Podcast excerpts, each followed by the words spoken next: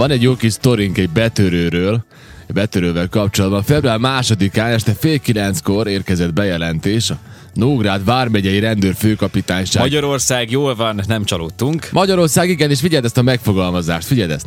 Nógrád vármegyei rendőrfőkapitányság tevékenység irányítási központjába érkezett a, ahogy a bejelentés, hogy Salgótarján Zagyva Pál falván egy férfi betörte egy lakóépület egyik földszinti ablakát. Nem is tudnánk másról elképzelni Nem. ezt az esetet. Igen, Salgótarján, persze. Szóval ez az, mi, mi, mit mondani, zagyva? Zagyva Pál falván. Na így van, így van ott, ott ez, ez, ez Igen, szóval az van, hogy mindent. szóval betört az ablakot és mászik be. Ez volt a bejelentés. Rendőrök kimentek, és azt nézik, hogy a fickó így be van törve az ablak, és így, így, így fekszik félig, így lógnak ki a lába, így félig meg így lóg bent. És néztük, hogy mi a franc. Megnézték, így megpöckölték a fickót, kiderült, hogy elaludt közben. Az 50, 51 éves betörő megfáradt közben, és én, én nem tudom elképzelni, szóval, hogy nem dolgozott benne az adrenalin, vagy mi az Isten történt, hogy elkezdett, elkezdett, elkezdett betörni, és elaludt közben. Ez valami egészen zseniális, de hát, hogy Erre a cikkre egyébként egy, egy Facebook oldalon találtam rá, mennek a kommentek alatt, most visszakerestem olyan jó pofák. Na, Valaki írtak? azt írta, hogy ágykeresés megalapozott gyanúja. Igen, igen, igen. Ez egyik Hallom. megfejtés. A másik pedig egy, egy nő, fiatal hölgy odaírta, hogy biztos 9 és fél hónapos a gyereke. Nincs alvás otthon. Különben lehet. és kiütközött, Bármi. akár ebben Bármi a lehet. szituációban is, igen, igen. Bármi lehetett, Úgyhogy, ö, egészen hihetetlen, egészen hihetetlen a sztori. Úgyhogy ja, hát nem, ilyen tudunk, történt. nem, is nagyon tudunk mást elképzelni valóban, tehát hogy mennyire, mennyire lehetett fáradt. Szerintem nem volt részeg, arra nem, nem szól a cikk. nem, nem, nem, De nem. tudod, olyankor, olyankor tudsz még esetleg, amikor itt ilyen, ilyen, ilyen halálig hiszza magát valaki, és akkor, Akkor és igen, akkor persze, tudod, amikor hát. alig látsz, és olyankor szerintem előfordult, hogy akkor random elalszol, hogyha egy picit ilyen viszintesebb helyzetbe kerülsz. Ahogy hát láttam én embert a, a diszkoklubban a, a, a hangfalon aludni. Ja, ja, én egyébként én is aludtam ilyen helyen. Hangfalon?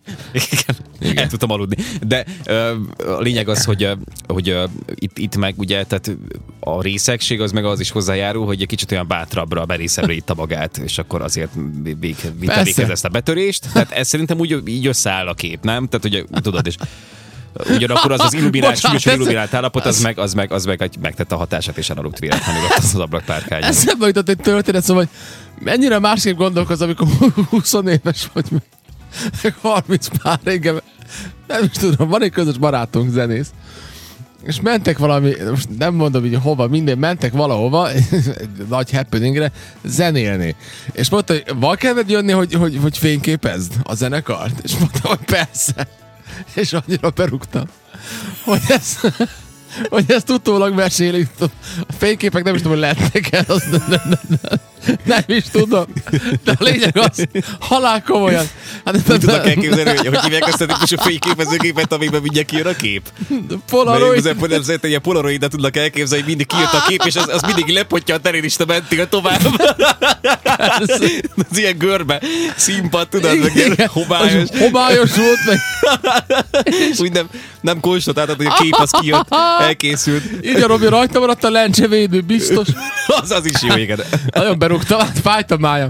Nagyon berúgtam, és, és a, ráadásul az volt a legdurvább az egészben, hogy ők most már mentek volna haza, de, de hát velük mentem. Uh-huh. Nem találtak, és a, Mekkora nyűgöt reálisan igen. Megtalált a fűben. meg, meg, meg, megbánták. Csodálatos. Hogy lehet? Elhívtak dolgozni. Majdnem sikerült. Igen.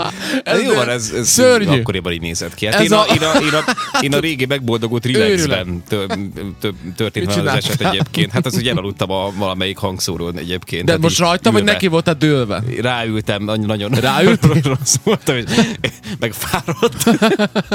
és én lassan úgy elaludtam, és így arra, arra ébredtem fel, hogy jöttek is hogy most már lassan megyünk érte, és Igen? akkor, jó, hála Istennek, érted? izé Hát ez volt- valami Na, egészen elképesztő, tehát, hogy igen, igen. miket műveltünk Szükség annó. úr. Fizetést nem kaptam aznap. Na mindegy, hát ez van. Jó van, elmindegy. Mellé. Ingyen, ingyen mentem dolgozni, úgyhogy Jó van. mindegy. Jó, te jól érezted magad A végül is.